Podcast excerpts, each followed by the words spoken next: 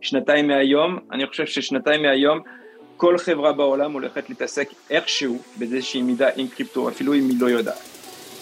חברים, ברוכים הבאים לעונה החדשה של פיקסל קאט, ומה זה אומר בעצם עיצוב בעולם החדש? אנחנו מתחילים את שנות ה-20 עם המון המון טכנולוגיות חדשות וכל מיני מונחים שאנחנו שומעים, מטאוורס, NFTs, דברים שהם חדשים לנו, אבל עם זאת מתחילים to make an impact. איך אנחנו בעצם משריינים את הקריירה שלנו לשנים הבאות, את זה אנחנו הולכים לחקור ביחד. יש לנו את יוסי גואטה, את גל שיר, שמצטרפים אלינו, אה, בעצם אליי, לדבר הזה. אנחנו הולכים ביחד לראיין מומחים בתעשייה ולחקור את זה בעצמנו, כדי שכולנו יחד נלמד. מוכנים? בואו נתחיל. היי hey, כולם מעניינים וברוכים הבאים לעוד פרק של Metaverse Designers. השבוע יש איתנו את אוריאל אוחיון. אוריאל, מה העניינים? שלום, שלום. אהלן, איזה כיף שאתה פה. אז uh, אוריאל, מי שלא מכיר, הוא המנכ"ל והפאונדר uh, של זנגו, uh, שזה בעצם וולט של קריפטו. אתה רוצה טיפה לספר לנו, אוריאל, רגע על, על, על הוולט, על זנגו, קצת, קצת רקע? כן, קודם כל תודה על ההזמנה, כיף להיות פה, כיף לראות, לראות את כולכם. ולדבר על הנושאים האלה. זנגו מאוד פשוט, זנגו זה ארנק למטבעות ונכסים קריפטו, uh, שרוצים להתחיל ב, בעולם הזה. Uh, יש מעט דברים שצריך, אבל אחד מהם זה ארנק. ארנק זה התוכנה, yeah. כן. לפעמים זה חומרה, אבל רוב הזמן זה תוכנה שמאפשרת לאחסן, לשלוח ולקבל נכסים. במקרה שלנו זה ארנק שהוא אה, מה שנקרא מולטי צ'יין, הוא תומך בהרבה נכסים שונים, אה, משהו כמו 85, והוא מאוד קל לשימוש, זה עולם הקריפטו מאוד מאוד מסובך, מאוד מורכב, גם מאוד מסוכן, אה, למי שלא מכיר אותו, בקלות אפשר לעשות טעויות, בנינו מוצר שהוא קל ובטוח, ונותן את התחושה של הרגה כזאת, בגלל זה קראנו לזה זנגו, וזהו, קיים כבר כמה שנים בשוק וצומח. נייס. Nice. מדהים, אה, ואני רואה את כל הפעילות שלך גם אה, בלינקדאין, אני עוקב בלינקדאין, אה, לא מזמן, אולי זה טוב להתחיל עם זה, אבל חבר'ה, גל, רועי, יוסי, תרגישו שכאילו לקח אותי לכיוונים אחרים, אז אני ראיתי שאתה העברת בבית ספר של אחד הילדים שלך הרצאה על ביטקוין לילדים, נכון? נכון. תזכיר לי לאיזה כיתה זה היה? זה כיתה ז'. כיתה ז', וואו. תשמע, אז נראה לי זה ממש ממש יהיה טוב אם אולי תתן לנו כמה מהעקרונות פה, כי יש פה הרבה הרבה ניוביז, הרבה חבר'ה שרק מתחילים ונכנסים לעולם הזה, אז אה, מה בעצם, על מה דיברת בהרצאה הזאת? מה אנחנו יכולים לקחת מההרצאה הזאת אלינו? אז קודם כל מה שלמדתי מההרצאה הזאת, כי אני גם למדתי משהו, לא רק הילדים, זה שהילדים יודעים הרבה יותר ממה שאנחנו חושבים בנושאים האלה, mm. אה, והמחנה המשותף בין ילדים וגדולים זה ש... Uh, כשמתחילים, מתחילים כולם מאפס עם רמת סקרנות uh, די גבוה, מה שכן הילדים תופסים את הנושא של קריפטו הרבה יותר מהר, למה? כי הם נולדו לגמרי בעולם הדיגיטלי uh, יותר מאיתנו, אוקיי? כאילו כן. בשבילם המסך הוא המציאות הראשון, והמציאות שאנחנו מכירים הוא מציאות השני בשבילם. ובשבילם לא, כל מה שהוא דיגיטלי... מה? לא יכולים לבוא אליך בקטע של פיטר שיף, אבל uh, זה היה מחובר לזהב פעם כסף, ועכשיו... Uh... זהו, זהו, ודווקא אחד מהדברים שלמדתי כשניסיתי להסביר מה זה קריפטו להם, זה לפני שמסבירים טוב מה זה קריפטו, צריך קודם כל להבין מה זה כסף. כן. וכל עוד לא הבנת את ה, מה זה את המונח של כסף, ואיך זה עובד, ולמה הגענו עד לנקודה הזאת, אתה לא יכול להבין טוב את המשמעות של של קריפטו ובטוח לא את המשמעות של NFT. ו, mm-hmm. ואז זה לקח לי, זה היה הרצאה, הרצאה של משהו כמו חצי שעה, עשרים דקות הקדשתי להסביר מה זה כסף, איך כסף התחיל, למה הגענו לנקודה הזאת ולמה אנחנו צריכים מערכת חדשה. אז זה היה סופר מעניין, ו, ודרך אגב אני משתמש עכשיו במסגרת הזאת כדי להסביר קריפטו למבוגרים גם עכשיו, אז זה mm-hmm. מסלול טוב, אני לא יודע אם אתם מסכימים עם המסלול הזה, ואני חושב שקודם כל צריך להבין okay. אוקיי. את הבעיה לפני שהם מבינים את הפתרון. לגמרי, אחד לאחד, ככה אנחנו גם עובדים בקונטרסט ב agency. דבר ראשון, בואו נחקור את הבעיה, כדי שנדע בעצם לחשוב מה הפתרון בכלל, אז אה, בואו בוא נתחיל. אני מסכים לגמרי, אני חושב שזה ממש נקודה טובה באמת להתחיל ולהסביר מה זה כסף, מה זה מטבע בכלל, אה, ומה שתמיד האנשים אה, מקבלים את ההה מומנט הזה, זה שמטבע בסך הכל מורכב מקהילה שמאמינה בו, וזה הדבר הכי חשוב למטבע. כן, המטבע עצמו לא משנה אם זה פולי קפה, או אה, קראטים של זהב, או לא יודע, חתיכת מתכת, מה שחשוב זה שיש קהילה של אנשים שמאמינה שלדבר הזה, לא משנה אם הוא דיגיטלי או פיזי, יש ערך מסוים, וככה בעצם נוצר מטבע ונוצר כסף. אה, ומה שאוריאל אמר גם על הילדים באמת, זה שאני חושב שגם מאוד טבעי להם, והם גדלו לעולם של נכסים דיגיטליים.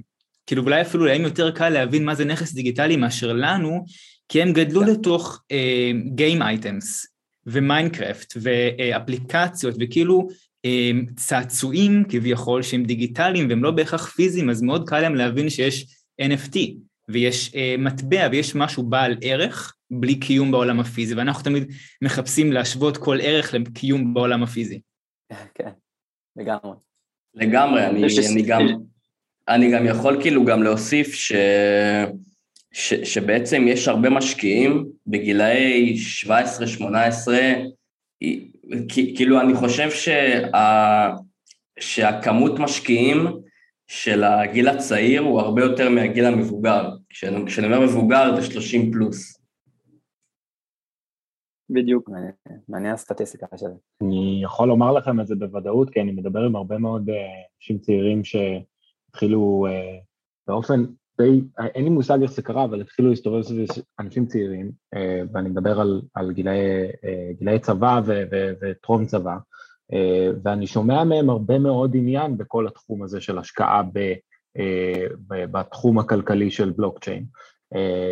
וזה משהו שהוא מאוד מאוד מעניין אותי, כי לפני חמש שנים בערך, אנשים באותה גיל, כל מה שעניין אותם זה אלכוהול, סמים וכל כן. המסביב, והחבר'ה שהיו בגיל שלי, אני בן 30 היום, שאני הייתי בן 17, כל מה שעניין אותנו זה גם כן אה, רק לעשות חיים וכיף וזה, אה, ופתאום יש איזשהו shift שהעולם הדיגיטלי הזה, שהוא כל כך מושך את, ה, את הצעירים, הוא נהיה, אה, נהיה פיננסי, והדיגיטלי הסקסי הזה הפך את הפיננסי לסקסי, וזה מאוד מושך את הגיל הצעיר, שזה מבחינתי זה מדהים. אני, אני, אני אומר לעצמי, הלוואי והייתי היום בן 17. כן, אני חושב שהרבה מאיתנו נתקענו באמצע, כאילו אני, אני מרגיש כאילו שכזה, גם אני לא גדלתי עם חינוך פיננסי או שום דבר כזה, בן 17 מי בכלל חשב על... ואתה שומע את כל הילדים האלה, הם משקיעים, הם אשכרה משקיעים, נכנסו ל mindset של investor, של... אה, ואני חושב שכולנו עכשיו צריכים to align, באמת, כאילו זה המקום to align. אה, אז אוקיי, אז אוריאל בעצם, בוא, בוא תן לנו עכשיו, בוא נחזיר את זה חזרה לבעיה, אז מה, מה בעצם הבעיה עם כסף? מה זה כסף ומה הבעיה עם כסף? כסף בסוף זה האמצע שמאפשר לכלכלה להיות אה, פעילה ו- ולעבוד, זה אומר שזה מאפשר לאנשים אה, לרכוש דברים, להרוויח ולצמוח. כשאני אומר אנשים זה או בן אדם פרטי או קבוצות, חברות ארגונים כאלה למיניהם. עכשיו, מה, מה הבעיה עם הכסף? זה שכמו שאולי יגאל אמר, אתה צריך להאמין שמאחורי הכסף יש איזשהו ערך, אוקיי? כי אם אתה לא מאמין שאין ערך, אז אף אחד לא ירצה לקבל את הכסף שלך. כמו שבעבר אנשים האמינו שסליים יהיה להם ערך, או אתה יודע, לא יודע, נייר היה להם ערך, ופתאום יום אחד הם מגלים שזה לא המקרה, ואז זה עובר למערכת חדשה. הכסף, כן. איך שאנחנו מכירים אותו, המבנה איך שאנחנו מכירים אותו הוא פחות ממאה שנה, אוקיי? Uh, זאת אומרת שזה זה, זה, זה כסף שהוא בנוי על מה שנקרא fractional reserve, זאת אומרת אנחנו מאמינים שהעולם הבנק, הבנקאי מחזיק חלק מהכסף שאנחנו מחזיקים בכיס שלנו, בבנקים שלנו, וככה אפשר לבזבז אותו. עכשיו מה הבעיה עם זה? זה שאתה נותן אמון מלאה לממשלה שלך, uh, במקרה הטוב, אוקיי? Uh, להחזיק את הרזרבות האלה ולנהל אותה בצורה אה, נבונה וחכמה.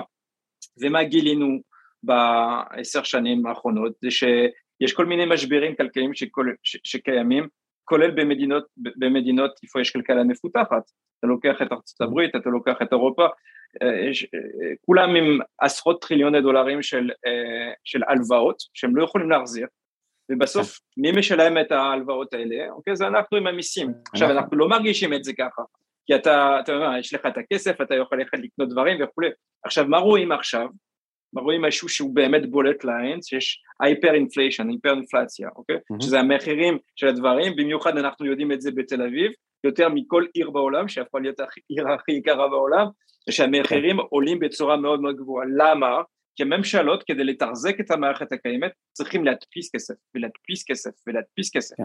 ומי משלם על זה בסופו של דבר? אנחנו. עכשיו, מה שזה אומר זה שהמערכת הכלכל, הכלכלית הקיימת, ואני ממש מפשט פה, היא לא עובדת, היא לא עובדת במדינות מפותחות. בנוסף, יש כל העולם איפה אין מערכת בנקאית קיימת, שהיא לגמרי מנותקת לגמרי מהעולם הפיננסי. הם לא יכולים להשקיע, הם לא יכולים לצמוח, הם לא יכולים להרוויח, קשה להם לשלם כשמשלמים, זה עולה להם המון כסף, ופה מדובר על ביליוני אנשים בעולם. אז משני הצדדים, מהמטבע, אוקיי, כל המערכת היא שבועה, ולכן צריך משהו חדש, אוקיי? אז פה, פה מתחיל את הבעיה.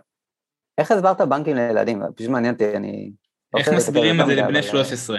כן, איך כאילו, מזכירים, הסברים, אז אה, מכירים את המונח בנקים, כי אתה יודע, ההורים מדברים על זה בבית, ואיפה כן. הכסף, אז אומרים להם בנקים, אז הם לא, אתה יודע, הם, הם לא יודעים מה זה לגמרי, אבל הם מבינים את הקונספט, שזה מקום, כן. גם הם ראו סרטים, אוקיי? ראו כל מיני כן. דברים כאלה, שזה איפה שסומרים את הכסף, הם כולם, כולם עם, עם התמונה הזאת של כספת וכסף בפנים, אז ככה זה נראה, אבל אתה יודע, הם, הם לא מבינים לגמרי, הם מבינים שיש כאן מערכת שמאפשרת, אבל להם זה לא מדבר, הם, בשבילם כסף זה, זה מה שזה מאפשר להם לקנות.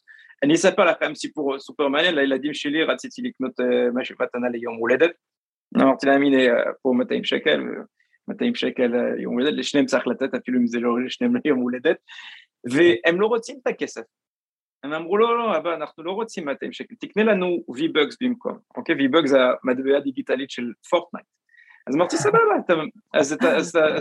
אז אני מסתכל ואין 200 שקל, אי אפשר לקנות 200 שקל, הדבר הראשון שהיה זה היה 150 שקל. אמרתי לכם, אתם לא מעדיפים 200 שקל cash money מאשר 150 שקל ב-V-Bucks, אוקיי? אומרים לא, אנחנו מעדיפים 150 שקל ב-V-Bucks מאשר 200 שקל ב-cash money. מה זה אומר? זה שבשבילם יש, מער, יש מערכת ערך שהיא לגמרי שונה ממה שאנחנו מאמינים. אנחנו מאמינים ש-200 שקל שווה 200 שקל, כי עם זה אתה יכול לקנות כל, כל מיני דברים, בשבילם העולם שלהם הוא בנוי אחר לגמרי. ואז, אז אני לא, אני לא בטוח שצריך להסביר להם מה זה בנק, אני חושב שמה כן, שהם צריכים להבין זה בדיוק איך, איך מחשיבים את הנושא של ערך ומה שווה להם משהו. אני רק, רק אציין בנקודה הזאת, כאילו פורטנייט וכל הדברים האלה, כי יש אנשים ש... פורטנייט 2000, אה, והיום פרסמתי בקבוצה בפייסבוק של מטאברס דיזיינרס את העניין שב-2000, אני חושב שזה 2018 או 2019, שמרשמלו עשה שם את ה live כן. concert בפורטנייט, נכון? פעם ראשונה? נכון, אה, ואז זוכר את זה. טרוויס סקוט, כן, ואז טרוויס סקוט עכשיו, שהוא עשה ב-2000, בעצם 2020 עשה הופעה בפורטנייט, אם אני לא טועה או משהו כזה, הוא עשה כן. 20 מיליון דולר, שזה יותר פי כמה מאשר כל הטור שלו ב-2019 בכל העולם. כאילו, כן. אומנים שפעם טיילו בכל העולם, בכל השנה, תיזזו את עצמם בטירוף כדי להגיע להופעות ולתת בראש ולהלהיב קהל, עושים את מה שהם עשו אז, ברגע אחד, בהופעה, ביום אחד, במטאוורס. זה פשוט מטורף, ובפורטנייט, כאילו, אז, אה, כלומר, גם לילדים יש ערך הרבה יותר שם, ועכשיו גם לאומנים וכל מה שאנחנו מתחילים לראות, כאילו, אנשים שואלים איפה הערך, איפה הכסף. שנה, fucking שנה של, של עשייה, הולכת בערב אחד כאילו בהופעה ב, אה, של תכנון מראש והכל, אבל כאילו בהופעה אחת במטאוורס, מדהים. אוקיי. לגמרי. תמשיך. אמ, אז לא, מה עכשיו? אז בעצם לא, כסף לא, לא, לא עובד. לא, אז, אז כסף לא עובד, ואתה ומה שתיארת עכשיו זה שאתה יודע, העולם הדיגיטלי, העולם הדיגיטלי הוא העולם הראשון, הרבה, במיוחד אחרי כל התקופות של קורונה האלה, אנחנו הרבה יותר מול מסך מאשר מול, בחוץ ומול אנשים אחרים. עכשיו, yeah. כן. מה, מה, מה קורה זה שבעשר שנים האחרונות התפתח כל מיני uh, חידושים ב, בעולם הקריפטוגרפי וגם בעולם הכסף הדיגיטלי, אוקיי? זה התחיל עם ביטקוין, ואתה יודע, זה נראה כתופעה סופר נישט כזאת, ורק כמה נורדים מתעניינים בזה, ופתאום זה צומח. עכשיו, למה זה מעניין, למה זה מעניין כלכלית? זה לא מעניין בגלל הטכנולוגיה, הטכנולוגיה היא רק מה שמאפשרת את, את זה, זה מעניין כי זה פעם ראשונה בהיסטוריה של הקפיטליזם המודרני, שיש מערכת, איפה בלי להאמין באיזשהו צד שלישי, אתה יכול לבנות מערכת פיננסית שהיא לא תלויה באמון של גורם אחד, אוקיי? והתועלת לזה, זה יש שפה אוניברסלית, כל בן אדם בעולם, לא תלוי במדינה, לא תלוי בממשלה, לא תלוי בדת, לא תלוי במין, לא תלוי בשום דבר, שיכולה לדבר שפה פיננסית אחידה, שאפשר להאמין בה. אה, ו, ולא רק אפשר להאמין בה, אפשר לשנות את החוקים. כי אחת מהבעיות עם הכסף המודרני שאנחנו מכירים, זה שהממשלה אומרת, אה, אין כסף בקופה כי יש לנו כל כך הרבה הלוואות, בוא נדפיס טריליוני דולרים, הנה עכשיו ארצות הברית עשו את זה, אוקיי, זה שהוא ביל של שניים כן. וחצי טריליון דולר, ופתאום יש מלא מלא כסף שנראה בכלכלה, סבבה, אבל מצד שני זה עולה לנו כסף, אוקיי? אז עם ביטקוין אתה לא יכול לעשות את זה, אתה לא יכול להגיד פתאום בוא נדפיס ביטקוינים, יש לך כמות מסוימת, זה מה שנקרא אה, בנוי על מתמטיקה ולכן אי אפשר לשנות את החוקים של, של המתמטיקה שהיא, שהיא מבוזרת בין כל מיני גורמים שמשתתפים בה ואז זה נותן מערכת שאפשר להאמין בה שהיא יציבה ושהיא בינלאומית. וזו פעם ראשונה שבהיסטוריה של, של הכלכלה המודרנית זה תופס. עכשיו זה פוגש את העולם הכסף כמו שאנחנו מכירים אותו זאת אומרת עולם שבוך ופתאום יש יותר ויותר אנשים שמתעניינים בזה שמאמינים בזה ורוצים שזה ייקח את הדבר קדימה. לא רק אנשים פרטיים גם, גם מדינות גם, גם משקיעים גם כל מיני משקיעים מתוחכמים, גם אנשים מאוד עשירים, ופתאום פתאום יש איזשהו סנובול אפקט שמביא את הביטקוין להיות שווה שני טריליון דולר. אז זה מתחיל להיות מערכת אלטרנטיבית למערכת הפיננסית איך שאנחנו מכירים אותה. ואז, ואז אנחנו באמצע הדבר הזה, אוקיי? יש גם עכשיו את העולם ה-NFT, תכף נדבר על זה, אבל זה הנקודת המפגש בין הבעיה שהיא שוברת את המערכת הכסף כמו שנאמר, מכירים אותה, ואת החידוש הטכנולוגי שביטקוין הביא ושנותן אמון וחידוש לכל אלה שסבלו מהמערכת הקיימת. אוקיי, okay. עכשיו זה עד עכשיו מובן, אני רק, דבר ראשון כמה שאלות, דבר ראשון, האם לביטקוין באמת יש 21 מיליון, זה נכון שהם אומרים יש 21 מיליון בהגבלה של ביטקוין? נכון. אז זה אומר שביטקוין הופך להיות בעצם כמו זהב, הוא מוגבל בעולם, ולכן הערך שלו ממשיך לעלות, כי ככל שאנשים קונים יותר ביטקוין, נגמר בסוף 21 מיליון, ועכשיו אנשים רק יקנו אותו במחיר יותר גבוה, כי אין מה לעשות, יש סקרסיטי, אין, אין מספיק ממנו, כאילו, אה, נכון, אז בעצם אה, אה, ביטקוין לא נועד, אולי כן, אני לא יודע, בשביל, בשביל אשכרה לשלם איתו עבור, עבור מצרכים במכולת, כלומר, זה יהיה גם חבל לבזבז את הביטקוין שלך על מצרכים במכולת, נכון? כן, אז קודם כל, מה שצריך להבין זה ביטקוין זה לא, זה לא מדדי, כדי לקנות דברים, קודם כל זה, זה מה שנקרא payment network, קודם כל זה מערכת שמאפשרת להעביר ערך ממקום A למקום B בלי גורם שלישי. זה יכול להיות משומש בשביל מטבע אבל לא רק, אוקיי? כן. אז היום יש לך את המערכת הזאת שהיא בינלאומית, שכל בן אדם עם טלפון וארנק או פולי זנגו יכול להוריד ויכול להשתתף בה בלי אישור של אף אחד. פלאג. Okay? אוקיי? אגב, וזה... סתם אומר, זנגו, רק למי שפה לא מכיר כאילו את זנגו, כאילו ארנק עם חוויית משתמש ממש ממש טובה, אז אה, תורידו, כאילו, ותנסו. כן, תודה, אתה אמרת, אוקיי. לא אני. זה פודקאסט של מעצבים, אז כאילו... אני גם משתמש בזנגו, ואני ממליץ אה, בחום לכל מי שמחפש ארנק. כן, נשים לכם בלינק בשונות.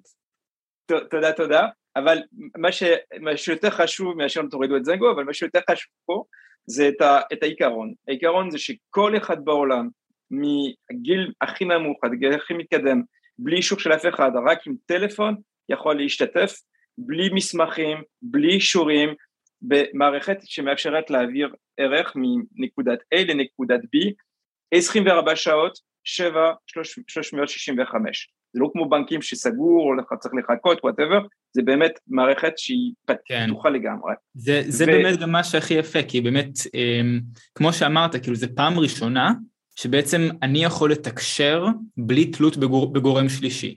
היום אם אני רוצה להעביר הודעה לך, אני צריך להשתמש בפייסבוק או בוואטסאפ או בגוגל או בשרתים של אמזון או בשרת... תמיד אני צריך להיות תלוי באיזשהו גוף שלישי שמעביר את המידע בינינו, אפילו, אתה יודע, אפילו הפודקאסט הזה, הוא כנראה, התוכן שלו, הוא יישב ביוטיוב, הוא יישב במקום שהוא לא מפוזר. והיכולת כרגע בעצם להעביר תשלום לבן אדם אה, לא קיימת בלי ויזה או מאסטר קארד. או הבנקים, או, כל, או פייפל, או כאילו גופים שעומדים באמצע, ובעצם בקריפטו אין אותם. קריפטו זה אני מולך ואין אף אחד בינינו, שזה חדשני ומטורף. כלומר, כן, אבל יש מישהו בינינו, אבל כן. אז לא מה שרציתי לומר, על מה שגמר, אבל רוב האנשים יגידו, אבל זה לא נכון. אני כן יכול להעביר כסף בכל רגע נתון דרך החשבון בנק שלי, אני נכנס באתר אינטרנט ומעביר, אבל מתי אתה, אתה קולט שזה לא באמת נכון? תנסה לעשות העברת כסף באתר האינטרנט של הבנק שלך בסוף שבוע. תראה מה הולך לקרות. אתה כן יכול לכתוב את ההעברה, אבל הכסף לא יגיע אחרי שלושה ארבעה ימים. למה? כי המערכת הפיננסית היא סגורה בסוף שבוע, בכמעט כל העולם. עזוב, יותר מזה. אני עכשיו יש לי כסף שהוא עבר לי, בסדר? מכרתי חלק מהמניות שלי שעושים אל הווב מה-IPO. הם יושבים לי בבנק, אני לא יכול לגעת בהם. הבנק נתן לי טונה ניירת למלא עם כל הזה והצהרות הון שלי בעבר וזה, אני ממלא ניירת, שולח להם, לא, פספסת את השדה פה, שולח עוד פעם, לא, עכשיו פספסת את הזה פה, שולח עוד פעם, וכל פעם צריך להחתים את הרואה חשבון מחדש, זה סיוט. טוב, תגיד, בוא תנסה לקחת את הכסף לעצמך, ונראה מה הם יגידו לך. מה זאת אומרת? הם, הם, הם בפחד טיל שזה הולך על קריפטו, וזה מה שהולך אגב. נכון, הכסף הם לא ייתנו לך להוציא אותו, הם ייתנו לך הגבלות, הם יגידו לך אתה מוגבל עכשיו, אתה לא יכול להוציא יותר מ-X מזומן, אתה לא יכול להעביר, אם תנסה לעבור מבנק לבנק או תנסה לקחת את הכסף שלך כן. ובאמת להשקיע אותו בעולם של קריפטו, הם יבואו ויתחילו לשים לך מקלות בגלגלים.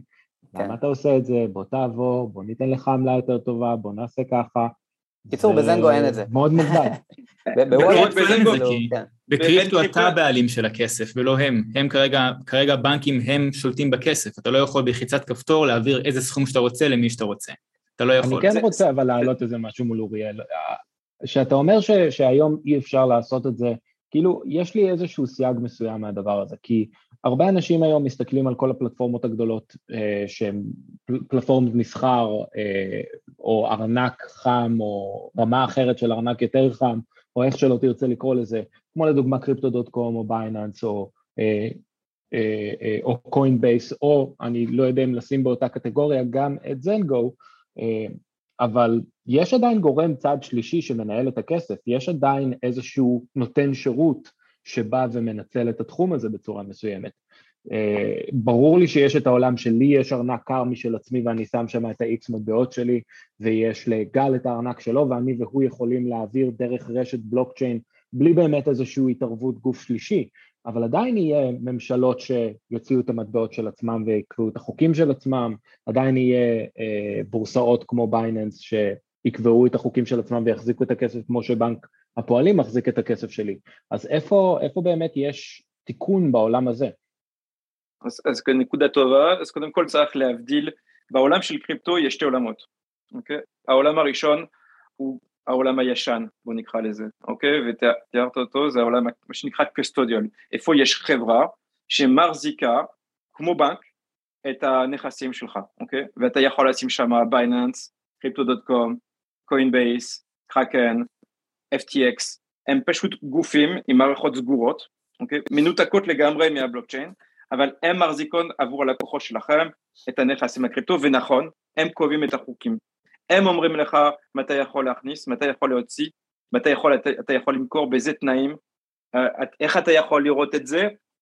לדוגמה, אם יש לך אפליקציית קאשאפ, אוקיי, בארצות הברית היא מאוד פופולרית, אוקיי, קאשאפ, כדי לקנות ביטקוין, אתה אומר, זהו, עכשיו יש לי אה, אתה יודע, קנית עשרת אלפים דולר של ביטקוין, חמשת אלפים, לא חשוב, אתה רוצה להוציא את הביטקוין הזה, לשלוח את זה לאיזשהו חבר, אוקיי? קודם כל יגיד לך stop, קודם כל KYC, אוקיי? מסמכים כדי לדעת מי אתה וכולי, שתיים stop, אתה לא יכול להוציא יותר מאלף דולר ביום, במקרה הטוב, אוקיי? זה או, או אלף לשבוע, אני כבר לא זוכר מה המספר, אה, ואז אולי הם ייתנו לך להוציא את הכסף הזה. זה העולם הישן, אוקיי? זה העולם שנקרא permission based, זה לא שונה מבנק. אוקיי? והוא fully regulated עם אותן מגבלות וכל מיני דברים כאלה. ויש עולם חדש יותר, או נכון יותר בוא נגיד, אוקיי? יותר מתואם לפילוסופיית הקריפטו, איפה המשתמש הוא המרכז של השליטה, אוקיי?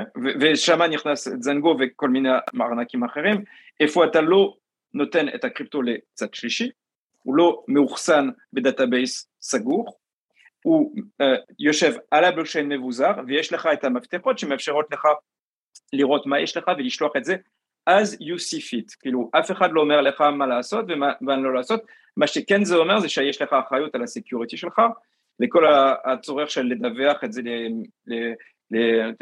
לרשתות המיסוי ודברים כאלה. אז זה עולם אחר, אבל זה עולם שמתפתח מאוד חזק, במיוחד עם ההתפתחות של ה-DeFi ו-NFTs, אוקיי? כי כדי לעשות DeFi ו-NFT אין ברירה, אתה חייב ארנק שנקרא on-chain או non-custodial. אז זה שתי העולמות האלה, מאוד חשוב להבין שיש הבדל ביניהם, שיש גם, יש גם יתרונות וגם חסכונות, החיסרון הכי גדול בעולם הישן זה שאתה לא שולט בכסף שלך, אתה משלם את העמלות שהם אומרים לך לשלם, ויותר חשוב, יותר משמעותי, אתה מנותק מהווב שלוש, אוקיי? דרך, המערכות האלה. ויש את העולם החדש יותר, הנכון יותר, אנחנו מאמינים שזה העתיד, איפה הארנק שלך הוא מתחבר לגמרי לעולם הבלוקצ'יין, אתה מרכז השליטה, אתה מחליט מה קובע, ואתה מחובר לכל הווב שלוש. אז זה, ה, זה שני הדברים שצריך להבין, ומה, ודבר אחרון, מה שקשה uh, להבין גם כשלא מכירים, אבל אי אפשר לשכוח את זה, שתי, שתי העולמות האלה הולכות להיות uh, מה שנקרא regulated, העולם הישן כבר regulated, אבל גם העולם החדש הולך להיות regulated, ולא יהיה, uh, לא יהיה, אתה יודע, חצר ללא חוקים. אין ממשלה בעולם שתיתן למשתמשים לעשות מה שהם רוצים, זה יקרה ברמות שונות וכולי, אבל, אבל זה הולך לקרות, זה התחיל לקרות, וזה הולך לקרות יותר ויותר. אז לא יהיה שם מקום איפה אפשר לעשות את הכל ו- ולהיות בצד ובלי שאף אחד לא יודע מה קורה. כן, השאלה שלי זה, יש לי, כאילו אין לנו עוד הרבה זמן לעשינו פרק, אבל הייתי רוצה כאילו לקחת לשני כיוונים. אחד זה כאילו, איך אתה רואה, נכון היום באמת, אה, שאנשים, כל מי שמקשיב עכשיו לפודקאסט יכול להתחיל, בעצם להתחיל קצת, האם בכלל צריך להתחיל אם, אם הם לא מבינים בזה או כן, כלומר, איך מתחילים? פותחים וולד ושמים שם כסף, מה אפשר לעשות בשביל, אה, בשביל להיכנס לזה? והדבר השני, אני רוצה אחרי זה אם נוכל להגיע רק לאיך אתה רואה את האקוסיסטם של הסטארט-אפים עכשיו ש Web שלוש נכנס לפועל, איך זה משפיע על ה ecosystem של הסטארט-אפים? אז קודם כל, כדי להתחיל, הדבר הראשון שאני הייתי אומר זה לא לפתוח ארנק ואפילו לא להשקיע קודם. הדבר הכי חשוב בקריפטו זה קודם כל ללמוד ולהיות סקרן.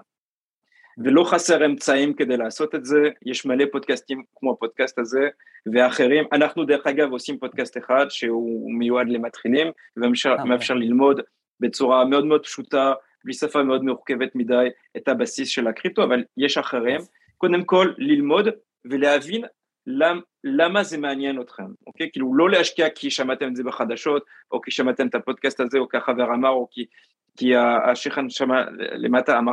קודם כל תתעניינו, תלמדו את, ה, את הבעיה, כשאתם תבינו, אפילו אם תבינו מעט, אתם יכולים להתחיל. שתיים, מה שהייתי אומר, זה תתחילו לאט, אוקיי? לאט ומעט, אוקיי?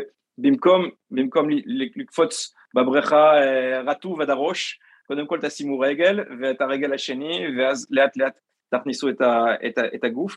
מאוד חשוב להתחיל. אז איך מתחילים? אוקיי, אפשר לבחור באיזשהו ארנק, במקרה הקהל פה הוא ישראלי, זנגו אחד מהאופציות, עובד טוב בארץ, אבל יש אחרים, אפשר ללכת לביטס אוף גולד, אפשר לאחרת לאחרים, אה, זה יותר בורסה ולא ארנק, ומשם אפשר כבר לראות איך זה עובד, אפילו בלי להפקיד שום כסף. לראות איך זה נראה, איך זה מרגיש. אם אתם לא רוצים להשקיע, אתם יכולים לבקש מאיזשהו חבר לשלוח לכם קצת ולעשות טרנזקציה. זה פותח את העיניים פעם אחת שעושים טרנזקציה אפילו מאוד מאוד קטנה.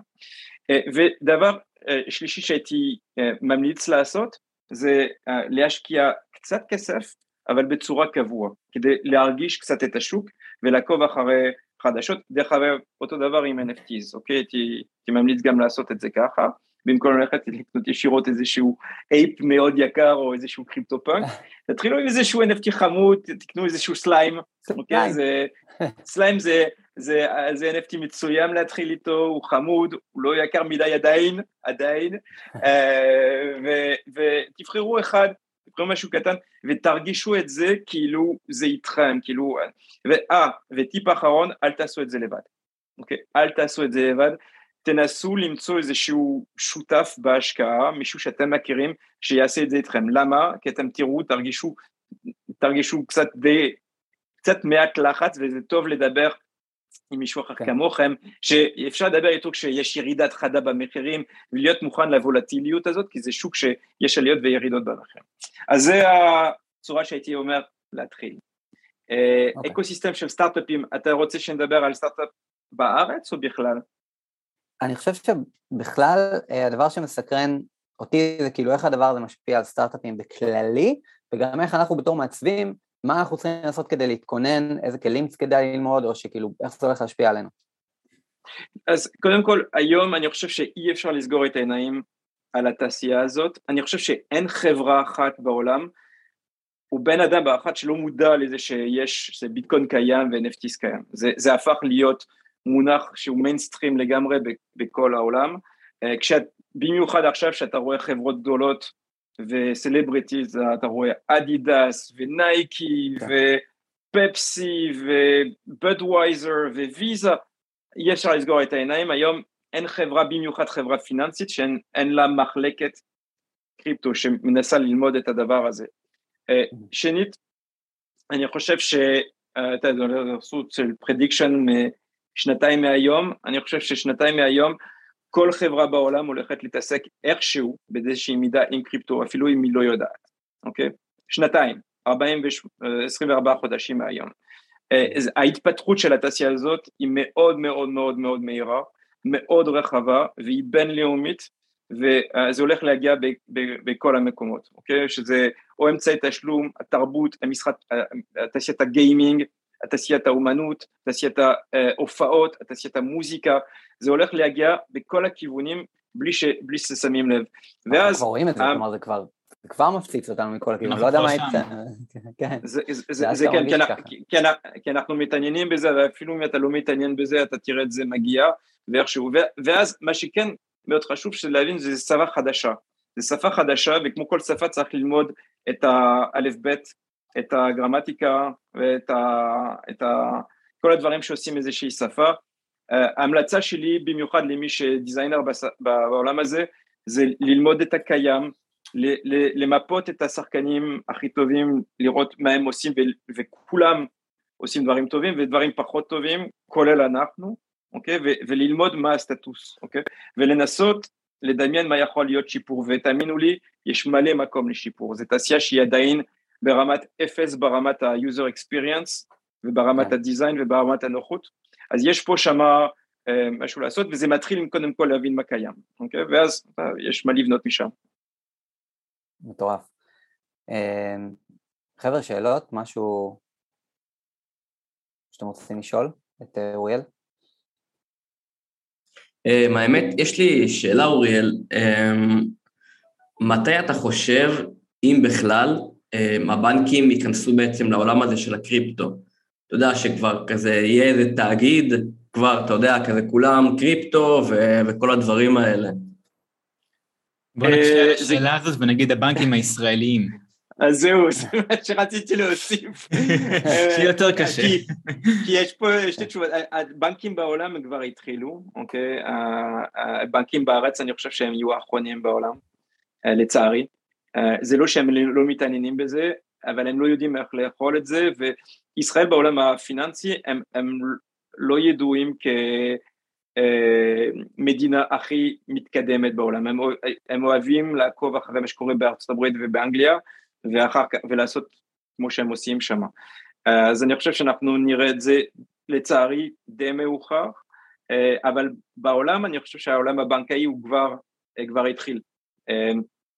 אה, או כמשקיעים, אה, אתה רואה, אתה יודע, אה, בנקים יוקרתיים כמו מורגן סטנלי וגולדמן סאקס שעוזרים ללקוחות הכי יוקרתיים שלהם כבר להתחיל, אז זה לא הגיע לכל הלקוחות שלהם, אבל הם מתחילים באיזושהי רמה. אתה רואה גופים פיננסיים, לא רק בנקים, כמו Wealthfront ו Betterment וכל מיני כאלה שנותנים, וקאש אפ, סקוויר, שדרך אגב סקוויר, הם שינו את השם שלהם ל freaking בלוק, כאילו חברה של 70 מיליון, 70 billion דולר, כאילו צריך להבין שהעולם הזה כבר התחיל וכולם מבינים שזה הולך להיות את העתיד וההמלצה היחידה שיש לי למי שעובד בתעשייה הזאת זה להסתכל קדימה ולא אחורה. Uh, כמו שהאינטרנט לקח את העולם המידע ו, ובנה את כל הגופים שאנחנו מכירים היום, מגוגל עד פייסבוק, אז אה, אין, אין מה לנסות להחזיק את, ה, את, את הגל, הצונאמי כבר, כבר התחיל וזה הולך לקרות אה, בשנים הקרובות, אז, אז אני חושב שזה כבר שמה אה, והבנקים התחילו. עכשיו, מה שכן בטוח, יש עדיין איזשהו סקיזופרניה בעולם הזה. מצד אחד הם כולם מתעניינים, הם כולם מבינים שזה inevitable, אבל מצד שני, עד היום זה באמת בעיה להתעסק עם קריפטו והעולם הבנקי, אם אתה היום מוכר קריפטו ומנסה להחזיר, להחזיר את הכסף בבנק שלך, זה באמת בעיה, דרך אגב לא רק בארץ, בכמעט כל המדינות בעולם. אנחנו לדוגמה מאפשרים לקנות uh, ביטקוין ועוד כל מיני בעיות דרך כרטיס אשראי, אוקיי? תנסו לד... אה, לנחש כמה אחוזים מהטרנזקציות שהן fully legit, אוקיי? עבר KYC, זאת אומרת מסמכים וכל הבדיקות הן בסדר ויש כסף בבנק, כמה אחוז מהטרנזקציות לא מצליח לעבור עד הסוף כי הבנק אומר לא, 50 אחוז, 50 אחוז מהטרנזקציות לא קורות כי הבנק מחליט שלא מתאים להם. למה זה לא מתאים להם? זה לא משנה. זה לא סיבה טובה וזה לא סיבה חוקית. אבל פשוט יש להם את המדיניות הזאת שהיא עדיין אנטה קריפטו. למה? כי בבנקים יש כל מיני שכירים, יש את המדיניות המסחרית ויש את המדיניות הרגולטורית, אוקיי? והמדיניות הרגולטורית והמדיניות המסחרית הם, הם, הם לא אוהבים אחד לשני. אז יש עדיין את הסכיזופרניה הזאת. אז, אז אני חושב שמתישהו המסחרית הולך לקחת על, ה, על הרגולטורית, אבל, אבל זה עדיין המצב היום. וואו, אוקיי. עכשיו, אם, שאלה קצת למתקדמים. אה, מבחינתך, כאילו מעניין אותי בתור זה שיש לך ארנק. אה, וכאילו, בתור זה שאתה הבעלים של חברה כזאת. אה, איך אתה היית, אם נגיד יש לי עכשיו, נגיד, נגיד מתוך עשר, בסדר? איך היית מחלק את, ה, את הכסף עכשיו בהשקעות? אם אתה היית היום צריך להשקיע. ושוב, שום דבר פה לא ייעוץ ואף אחד לא מומחה וזה, אני שם את כל הדיסקליימרים, חבר'ה אל תקשיבו לנו, אנחנו רק נטו משחקים. איך היפותטית היית מחלק את הכסף בין ETH לביטקוין לכל מיני coins אחרים? אתה כן מבקש ממני לתת המלצה פיננסית, וזה אני לא יכול לעשות. אבל אני כן אגיד משהו, זה שזה מאוד קשה להתחיל בלי להתחיל עם ביטקוין. מאוד קשה. Okay, אוקיי? וזה מאוד קשה להתחיל עם העולם ה-DeFi ו-NFTs בלי להתחיל עם איתריום, למרות שאפשר בעולמות אחרים גם כן. אבל איכשהו צריך להתחיל עם שניהם. זה כאילו להגיד, כן. תנסה לעשות אינטרנט, אבל אל תשתמש בגוגל, ואל, תש... ואל תשתמש ב... בטוויטר או בפייסבוק. לא כן. אין איכשהו, מתישהו אתה הולך להגיע לשם, כי זה כן. just too big. אז, אז עוד כנ"ל עם, עם ביטקוין. עכשיו, היופי של העולם, העולם הזה זה שרמת הפיתוח והחידוש הוא מאוד מאוד מאוד עמוק, מאוד רחב, ודי מהר כשמתחילים משם מגיעים לעולם אחר. אז, אז, אז כן. אם אתם סקרנים אתם תגלו את העולם שמתאים לכם, אבל הייתי, הייתי ממליץ להסתכל קודם כל על, ה, על ה brand names, אוקיי? כשאתה הולך לאיזשהו סופרמרקט, אתה מתחיל עם קוקה קולה ולא יודע, פנטה, אתה לא הולך ישירות ל... לזה ה tea החדש שבא מאסיה וזה, כן. אם כן אתה באמת אוהב עם סיכונים, אתה מתחיל עם, ה, עם הבטוח יותר, בטוח זה לא בטוח אבל המוכר יותר, אז כן. להתחיל משם, ועוד. אוקיי. פעם חשוב מאוד, לא להשקיע כסף שאתם יכולים להרשות לעצמכם להפסיד, מאוד מאוד חשוב להבין את העיקרון mm. הזה, כי זה עולם עדיין לא בטוח, זה עדיין עם, עם הרבה הרבה וולטיליות, עליות, חזקות וירידות חזקות, אה, ועדיף אה, לשמור את היכולת שלכם לישון טוב בלילה, מאשר את האפשרות אולי להיות קצת יותר עשיר, אוקיי? זה בריאות יותר חשוב מכל דבר, בריאות פסיכולוגית, אז להשקיע את הסכום של כסף שאתם מרגישים נוח איתו, להפסיד אם קורה משהו לא טוב בתעשייה הזאת, שזה עדיין יכול לקרות.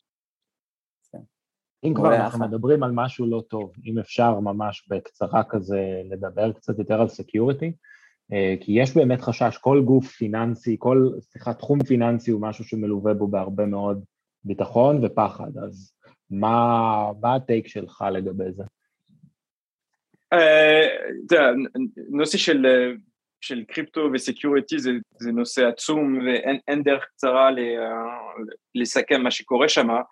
מה שכן, אנחנו מדברים על שפה של שפה של כסף חדשה שבה עם כל מיני עקרונות חדשים, כולל העיקרון של be your own bank, זאת אומרת אתה צריך לשמור את ה security של עצמך, כי אתה אחראי על עצמך, אוקיי?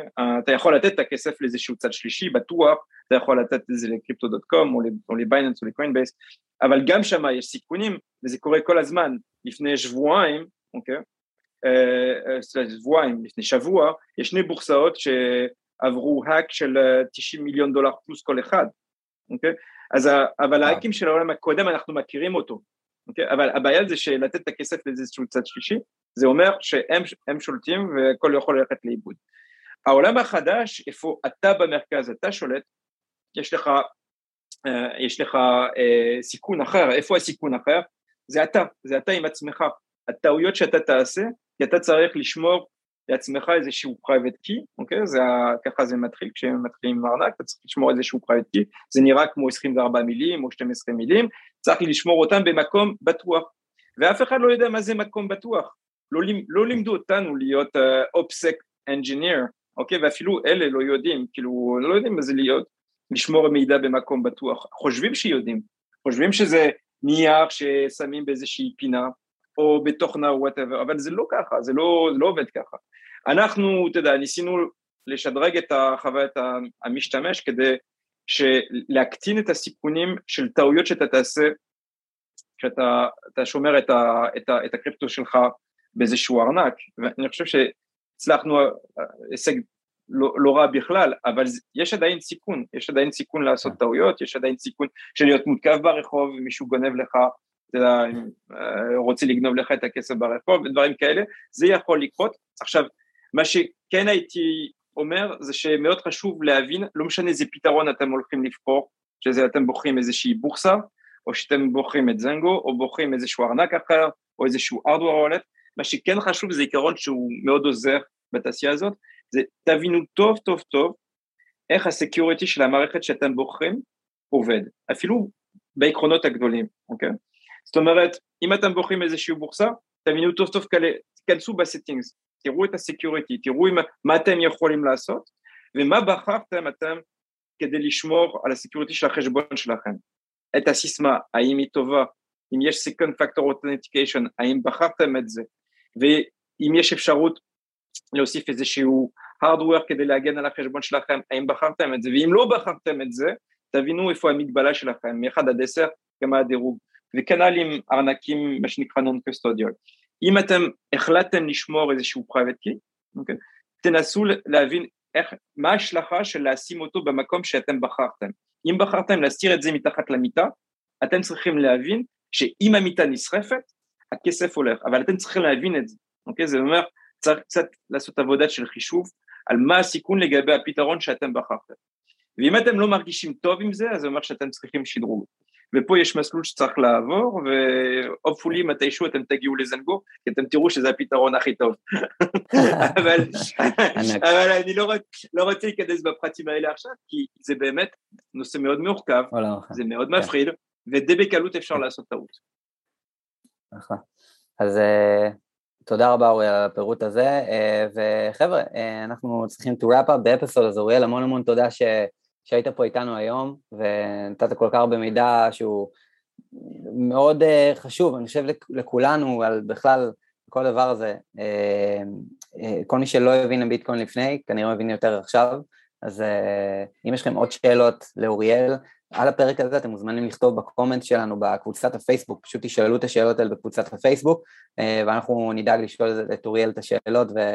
אה, ולנסות לענות לכם כמה שאנחנו יכולים. באמת המטרה היא שלא יהיו שאלות פתוחות, ואם כן, פשוט תשאלו אותם ולפתח דיון סביב הדבר הזה. אז אוריאל, המון המון תודה, אה, ממש מעריך לכם את הזמן שלך. אה, וזנגו, שים לינק. alright, אז ביי חברים. תודה רבה. בשבוע הבא. ביי, להתראות. ביי. היי חברים, ממש מקווה שאהבתם את הפרק הזה. עכשיו, אם אהבתם, please, subscribe, follow, שתפו את זה עם עוד חברים. ומה זה חשוב? והכי חשוב, אתם מוזמנים בעצם להצטרף לקבוצת פייסבוק שלנו, Metaverse Designers. פשוט כנסו לפייסבוק וחפשו Metaverse Designers באנגלית. או פשוט כנסו ללינק שמשותף כאן בקומנטס, או בביו, בפיקסל פרפקט באינסטגרם, בכל מקום שאתם רק רוצים. מוזמנים להצטרף לקבוצה ולדיון, ויחד בואו נצמח וניכנס לשנות ה-20 בפול ספיד. כמה בינתיים, נתראה בפרק הבא.